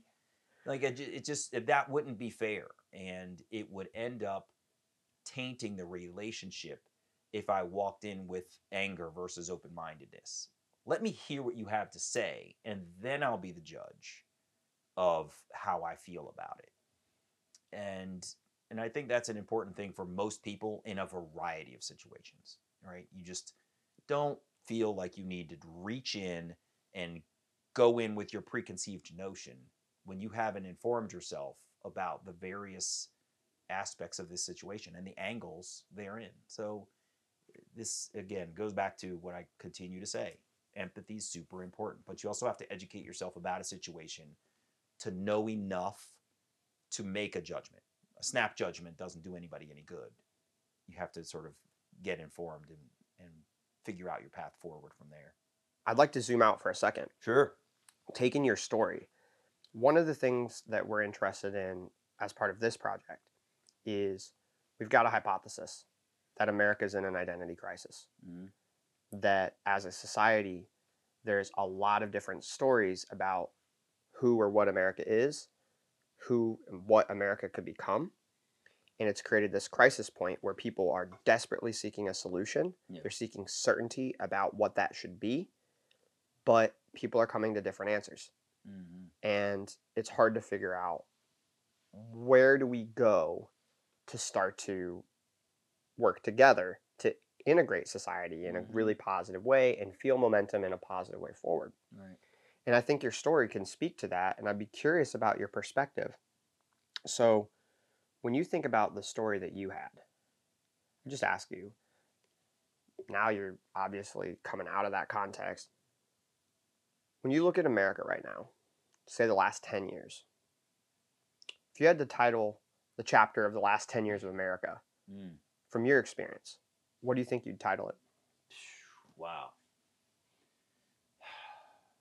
Um, the first thing that comes to mind for the last 10 years is driving towards division. Right?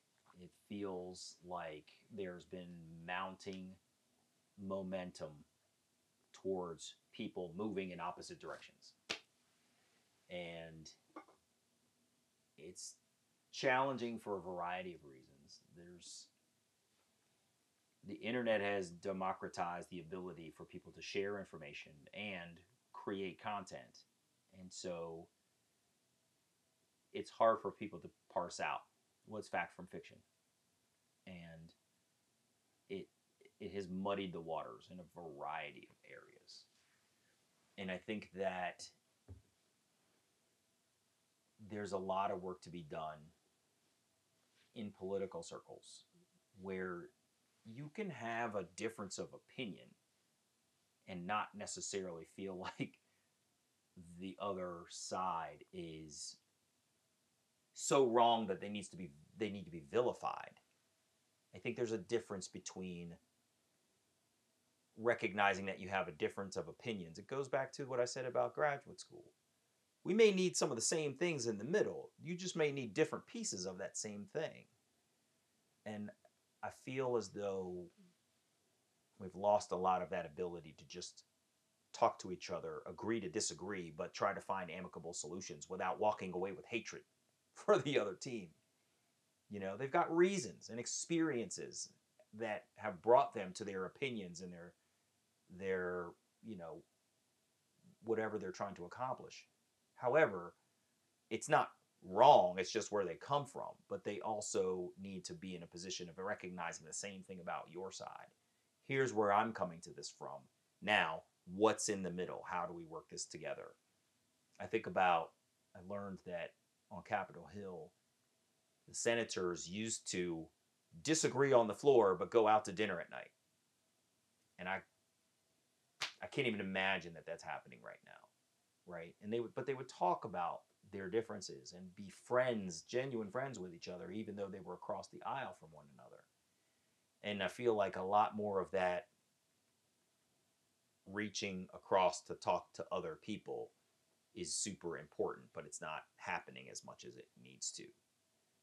And and it's tough. There's a lot of folks who they're like, listen, that those folks have said some crazy stuff, and I'm not trying to hear them anymore. We're off on this journey, and unfortunately, that sort of continues to perpetuate this momentum, this drive towards division that's continues to grow. Outside of like looking out on America, in your own life, have you experienced this division over the last 10 years? More from you know so here in maryland you know we're fairly democratic state and we've got a lot of like-minded people around us. It's funny that you when i drive out of this area and i go out towards northern virginia and out into more rural areas you can see how the division between us and that region changes and another thing that has happened is I haven't told you this, but I do a podcast. And on the podcast, I interview people from across the country and around the world. And I've had folks tell me that they have experienced it in their own families. So the podcast is it's called Who Am I Really? I interview other adopted people about their journey through adoption and their own attempt to find their biological family members. And what I've heard from some people is there's something called transracial adoptee. So a white parent might adopt an Asian, Latino, African American child. That's a transracial adoption. And sometimes what happens is that transracial adoptee grows in uh, grows up in a predominantly white community. And sometimes that community falls into a certain political ideology that that adoptee doesn't identify with as a person of color. And so what they will realize as the adopted person is I am seriously at odds with my parents and my community over some of these political ideologies that we don't agree on and it creates serious tension in the family. So while I haven't necessarily experienced it in my own family and it, but I have seen it in my life among colleagues um, and I've heard it from adoptees. So, for example, I know a colleague that voted in a way that I would not have voted as a man of color, but I know that it happened because their family owns a business, and the way that they voted was myopic towards the benefit of being business owners without and they may have thought about this but it was very self-centered versus thinking mm. on a more grand scale, how does this vote prop up somebody who is not necessarily looking for equality and fairness among races and socioeconomic strata, etc. So I've seen it in different places. I just haven't experienced it in my own home and in my immediate, in my family or extended family. That's really powerful because when you were saying that, I started thinking about the theme of empathy that we've been talking about and how for them they don't actually have perhaps the motivation to to turn and look beyond what you said you used the word myopic. Mm-hmm. uh, they have a specific problem in life that they're trying to solve and they're looking for who's going to help them solve that problem. Right. And they almost get tunnel vision it's like it's like in the negotiation mm-hmm. that they're stuck like i need the orange peel. Mm-hmm. so who's going to give me an orange peel? Right. And it's not bad necessarily that they you know at least to them it's not bad that they want orange peels right but at the same time that person might be throwing away the orange course yeah that's exactly right that's the problem and that that's really fascinating to me and that's the question our goal is to heal the divide i look at it as if we go 10 20 30 years now what I'd rather try to find a way to make it better. Mm-hmm. Um, do you think we can make it better? I do. I do because ultimately we're all human. We need each other, regardless of what we look like, and regardless of what our polit- political ideologies are. We all need each other. Listen, I've often thought of this. If I go into the hospital, I need blood regardless of who it comes from. It does not matter. Therefore, we're all in the same family and we have to find the ways to get along. It's it's not impossible. I think of a story that my dad told me one time. He used to be friends with a professional basketball player who puts on a basketball camp. And this guy put on this camp and he had brought over kids from the Middle East and they were from two warring factions basically i'm not going to get this right but it was like two sides of the gaza strip or something like that but they're kids. So when they got over here they weren't interested in battling with each other. They were athletes who wanted to compete. And the hatred that they had for one another was taught by their parents on each side of the divide. We hate those people over there and you hate those people over there. But when you take them out of those environments and you put them on the court together, they're just kids. They just want to get along. Hatred is something we learn, it's not something that's inherent to any one of us. And this is something that I think we need to focus a lot on is this idea that we're teaching one another not to like each other instead of trying to examine how it is that we are alike and how we're different and finding commonalities with one another and like appreciating our differences. You know what I'm saying? You have probably learned so much from me sitting here in Maryland that you've never could have expected would come out of my mouth, but it's because we've taken the opportunity to sit here and do this that we're exchanging ideas. You're going to walk out of here and be four states away and bring up something that I've said to someone else in another environment.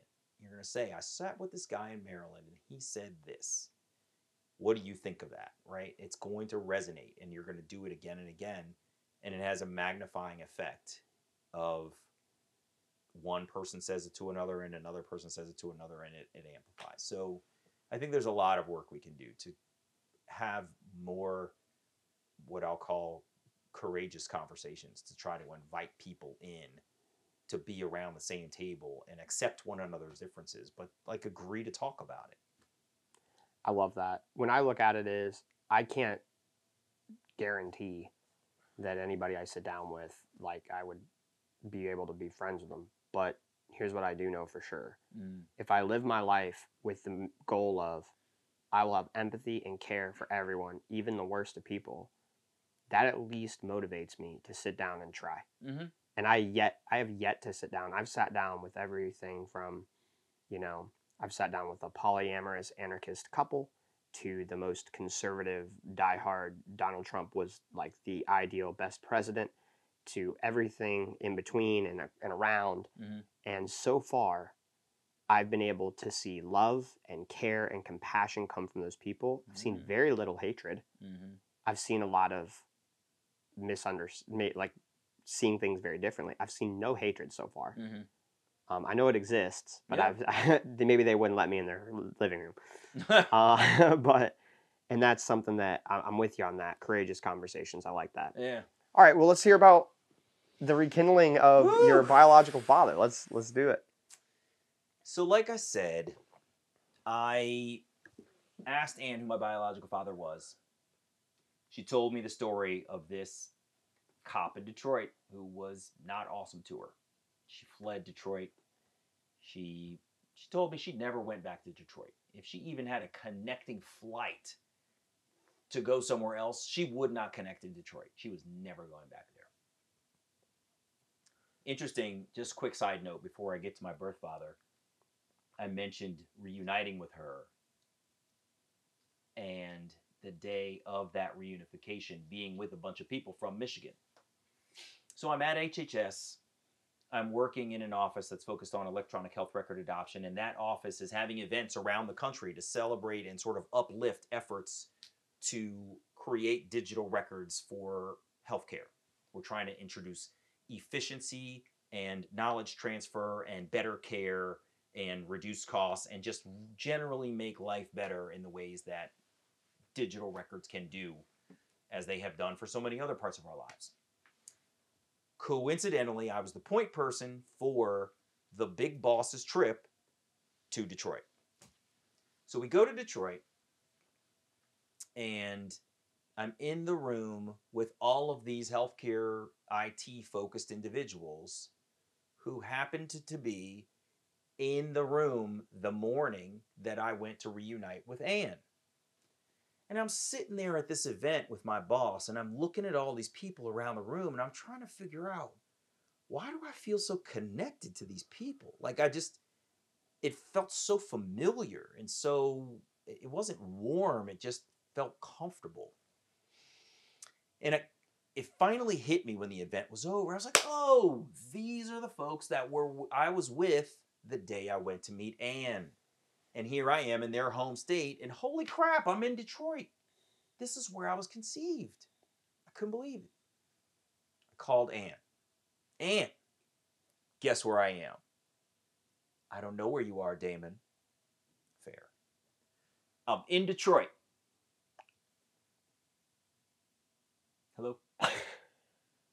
I gotta go. Click. And she hangs up. And I said, wow, I wonder what just happened. So I gave her some time. Anne and I had spoken pretty much every day leading up to that trip. We didn't talk for two days. And I, I called her. I said, Are you doing okay? And she says, You know, I just, I freaked out when you called and said you were in Detroit. I didn't know why you were there. And I was worried that you would see somebody that you thought you were related to. And, and my mind just racing. I didn't know what to do. And it just hadn't hit me how the gravity of that city on our story and the, sort of unfairness of me sharing that I was going to be in that city and calling her from there as a surprise. Fortunately, it was mundane, but I appreciated her sharing that it was really traumatic for me. So, unfortunately, six years after Anne and I reunited, she passed away. She retired from federal service. She had she was a very spiritual woman, and she moved to Santa Fe, New Mexico. Bought a house. First house she had ever purchased her entire life was after our reunion and after we retired. I say that because her sister told me later that after I came back and found Anne, it was like she came back to life. She said it was like a flower that had gotten water poured on it. I thought it was so cool. So Anne has found this reinvigorated life. She's moved to Santa Fe. She buys this house. She moves in December. I visit her in March, and she died in September before her birthday. And so, um, after she passed away, my curiosity got the best of me. I hadn't wanted to fi- find this guy before then. But it was after her passing that I realized I can't hurt her by file- finding this person. And, you know, I know the one plus one of the math of conception, and it takes two people to, for another person to walk the earth. I want to know who this other person is. So I decide to try to find this guy, search for his name, locate this police officer, reach out to him, and I get him on the phone, and we have no rapport whatsoever, no connection at all. And I was like, well, I don't need to meet this dude. Like, I don't even like this guy, right? And he did all kinds of crazy stuff. He says, I'm going to rent a camper and I'm going to drive across the country to come meet you. And I had this picture of, I don't know if you've ever seen National Lampoon's vac- uh, Christmas Vacation, where Uncle so and so pulls up in his camper and it's this horrible thing sitting out in front of the house and he's dumping his sewage into the. I had this vision of this guy coming to my house and I was like, what have I done? Fortunately, it never happened. I let the relationship die. I didn't seek him out anymore. To cut through that piece of the story, one day uh, I told him I wanted to meet him, and he said, Are you sure I'm the guy? And I said, Well, I kind of know how this works. And she said, You're the guy, so I think so. And he writes me a letter a while later and he says, Mr. Davis, I'm not the guy. And I was like, I don't know how you know this, but wow. You just signed off from like potentially getting to know your son. That's crazy.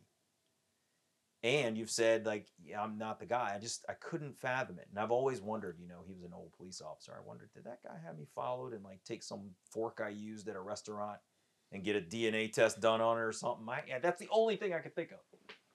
So I was sad, man. I was like, damn, this dude, I'm a good guy, and this guy doesn't want to get to know me. That kind of sucks.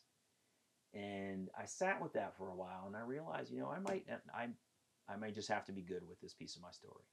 My birth mother and that reunion was amazing. I'm gonna let it be what it is. So I started to get right with that in my head and accept it.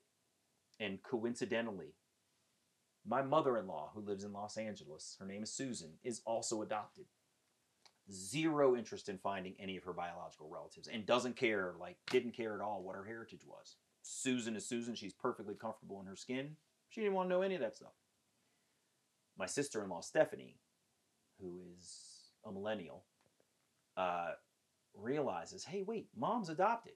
And we can do ancestry DNA. Let's all do DNA tests. And I was like, that's a great idea.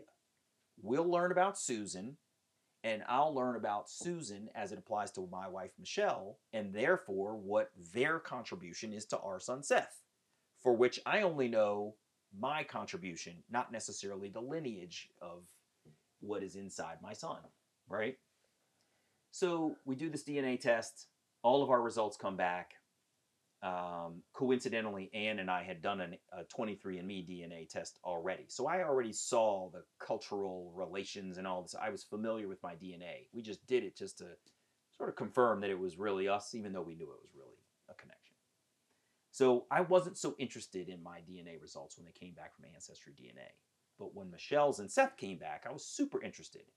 And they're two completely different platforms. They present different bodies of data in different ways. It's just really interesting to be on both. So I'm looking through Michelle's and Seth's, and I see some fascinating stuff. And I was like, well, I should go look at my DNA over here. It's, they probably presented some cool things. And I'm looking through the results, and they list your results in order of their proximity to you.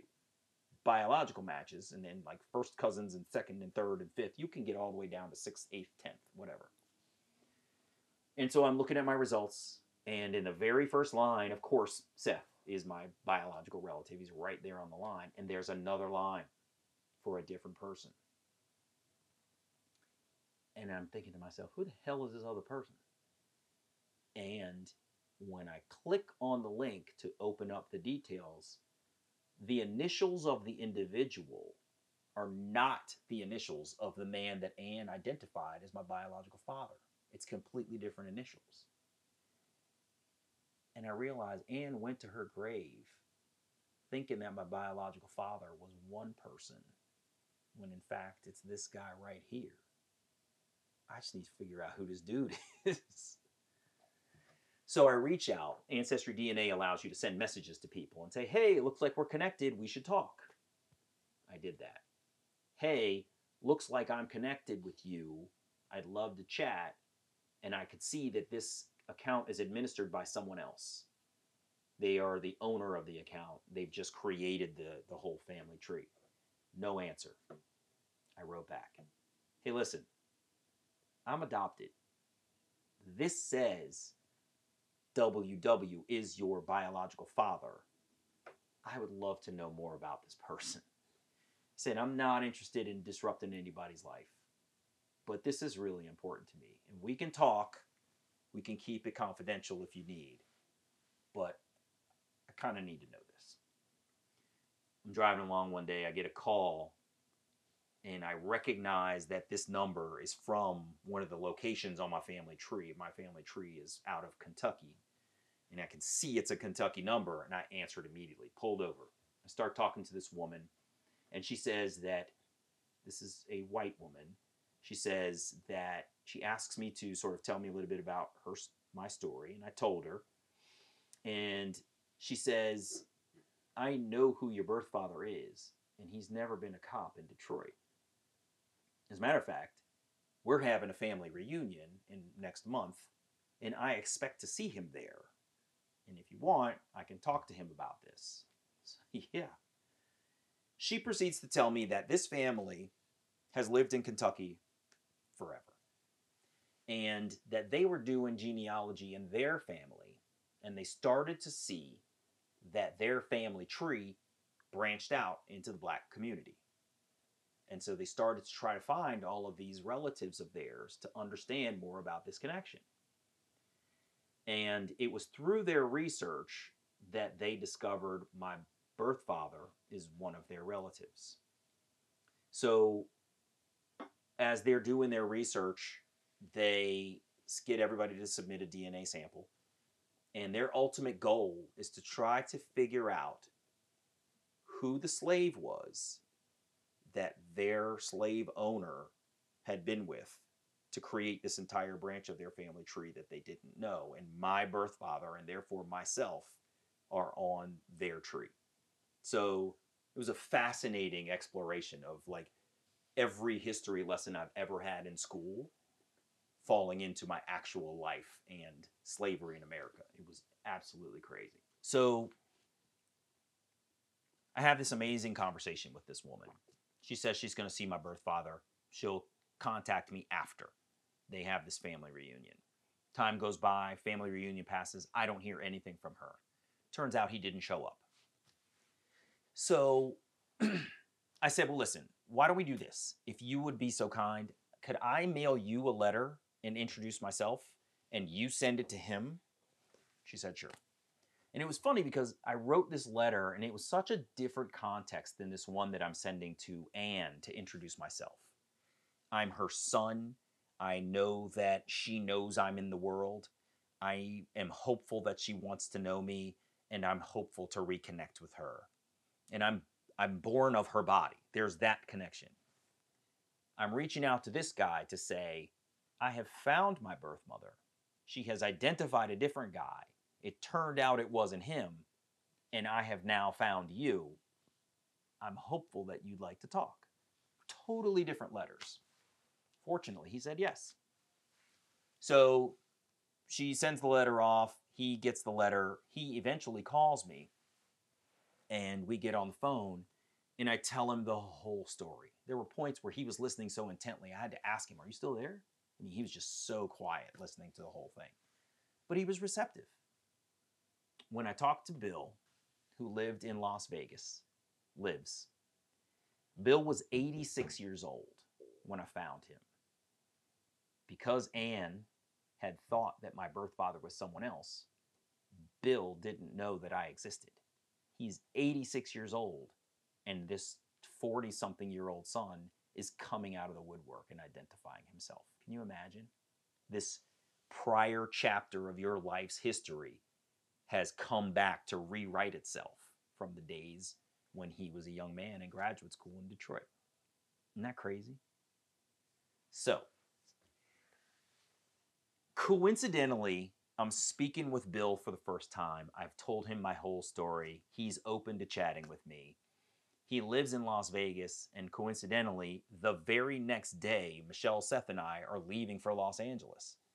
And I was like, listen, Bill, we're going to be in your neighborhood. Like, if you want to, why don't we get together? And he said, sure. To, you know, let's get in touch when you get here and see if we can figure things out. So Michelle, Seth, and I took a day trip, flew to Las Vegas, and met my birth father for the first time. And it was funny. 86 years old. He's not like super on his phone or whatever. And so, um, you know, I knew I needed to call him. I couldn't just text him and give him progress. So I waited until we, after we got off the flight to get in touch with him.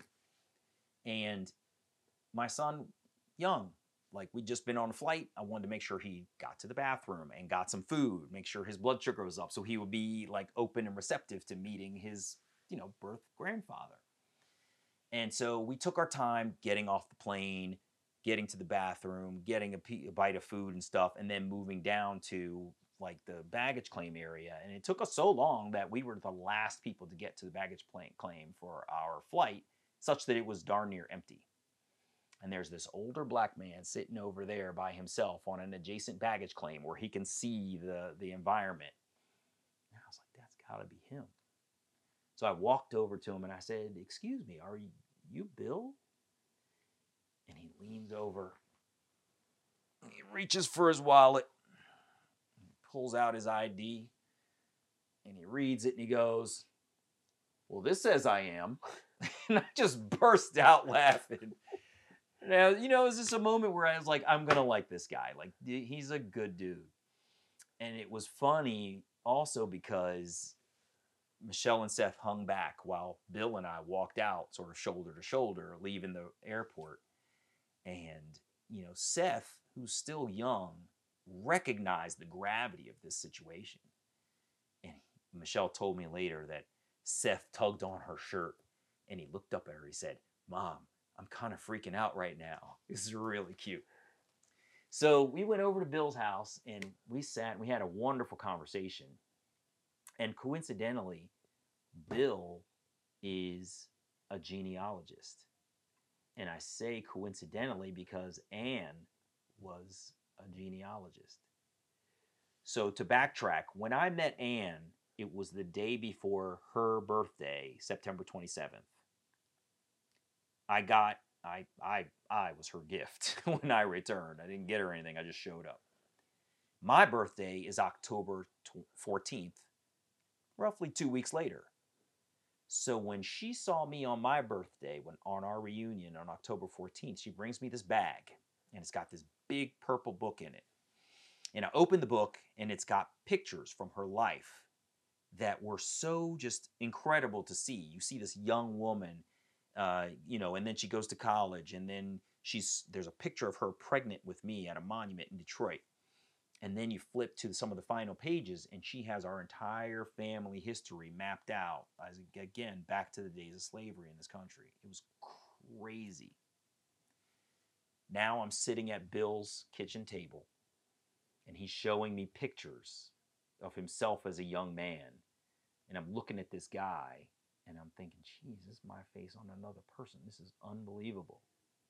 And then he pulls out his records, and he too has documented our family's history all the way back to the days of slavery in this country. So Michelle had said to me jokingly, you know, I've known my family my entire life, and you've just met these people, and you know more about your entire family history than I do. It was fascinating. And what's also interesting is I was an only child in adoption and never had any other children. And Bill never had any other children that we know of. I'm an only child of four parents. Two of them are genealogists. There's only one child to pass down this history to. I got two branches of family history handed to me in a course of a couple of years, all because I went on this reunion journey to try to find these people. And again, get the stories, get the pictures, get all of this context that I didn't have previously. So uh, it, it's that reunion has been amazing. You know, recently my adoptive mother Veronica passed away, and I would frequently call Bill and give him updates, and, and I would call him just to say hi. And one of the first questions he would ask me is, "How's mom?" And I would tell him how she's doing, her deterioration, what her medical issues were, things along those lines. And he was with me right through when she passed away. Like I called him when she died. And as a matter of fact, he was he joked with me. He was pissed. He said, "What took you so long to call me?" I, I needed some days to sort of wrap my mind around her death. And I called him like three days after she had died. He said, "What took you so long to call me?" But I thought it was remarkable. Like he wanted to be there for me. This guy didn't even know I existed and he wanted to be there for me. It was really amazing. So, so that is the other piece of my reunion journey. What it ended up translating into was really interesting as well. Um, I would tell this story to people, and occasionally I would run into another adoptee, and they would say, "Oh my God, that's incredible," but that'll never happen to me. Mm-hmm. Why? Why do you say that? Well, my adoptive parents don't want me to search. I've found my biological family and they don't want to know me. The state where I was born, those adoption records are closed and I can never get access to them. And I started to realize I had lived this incredible reunion experience, but mine was only one story among millions of adoptee stories. And I realized too that I was subscribing to what the common narrative of adoption was that a child is rescued from some horrible circumstance, brought into an amazing family, and that when reunion happens, everybody's happy. It's not the case.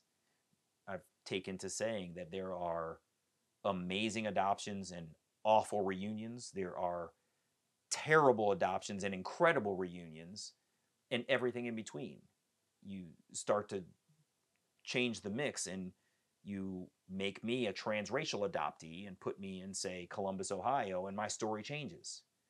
You make me, you know, an uh, international adoptee from Asia, from Africa and transplant me to the south or to Miami or to LA and my story changes. And again, depending on how awesome or awful the adoption was, how terrible or incredible the reunion was, those are all factors in every adoptee's journey. And it's religious, it's sexual identity, it's, you know, you throw in any factor in society, and every adoptee story is different. And it was when I realized that that I, I decided I wanted to help those stories to be told. So that was when I started the Who Am I Really podcast. again, I interview adoptees about their stories of adoption and their journey to try to find their biological family members. And they're a fascinating array of stories. Some of them are filled with joy and hope. Some of them are just filled with tragedy. And you just think to yourself, how can other humans do this to another person, especially a child? And you hear a lot of strength. There's a lot of people that'll tell you, you know, I've been through a lot, but I'm doing okay now. I've I've dealt with that. I've gotten therapy for that. I have put that behind me. Um, that's water under the bridge. I'm stronger for what I've gone through, even if they would never wish it on another person. So the podcast has been incredibly educational and my eye opening for me because I get to do what you're doing. Hear stories from across the country, around the world, of what adoption is like from different individuals. And it's been absolutely fascinating. It's quite literally some of the most fulfilling work I've ever done, you know. And it's like my W 2 job pays for me to be able to do this. Like, I do this not for monetization, but to be part of the democratization of this information out to other people so that folks get to hear like this is what adoption really is. It's not what you think of it as. There's there's a lot of nuance to it and it's important for us to be conscious of what it means. A core value i live my life by is empathy. I try my best to think about what someone else's situation is and try to understand how they may have arrived at their opinions their actions based on their experiences and their circumstances. And the podcast has been an amazing view into doing that and has really helped me exercise that empathy muscle a lot more because I've talked with people across the aisle of different colors, of different gender identities, of amazing adoption experiences and terrible adoption experiences, etc. And it has forced me to be in a position of considering someone else's life experience and just respecting it. There's nothing I can do about it, but being empathetic to why they might be an angry adoptee or why they may be an advocate in the adoption space or why they might be a podcaster like myself that's helping to get these stories out there's a reason why people reach the point that they do. And I think it's incredibly important for us to sort of recognize like you and I didn't just get to this moment without a history and a set of experiences and and recognizing that that is how we get to be who we are is incredibly important. So that's how I think of things.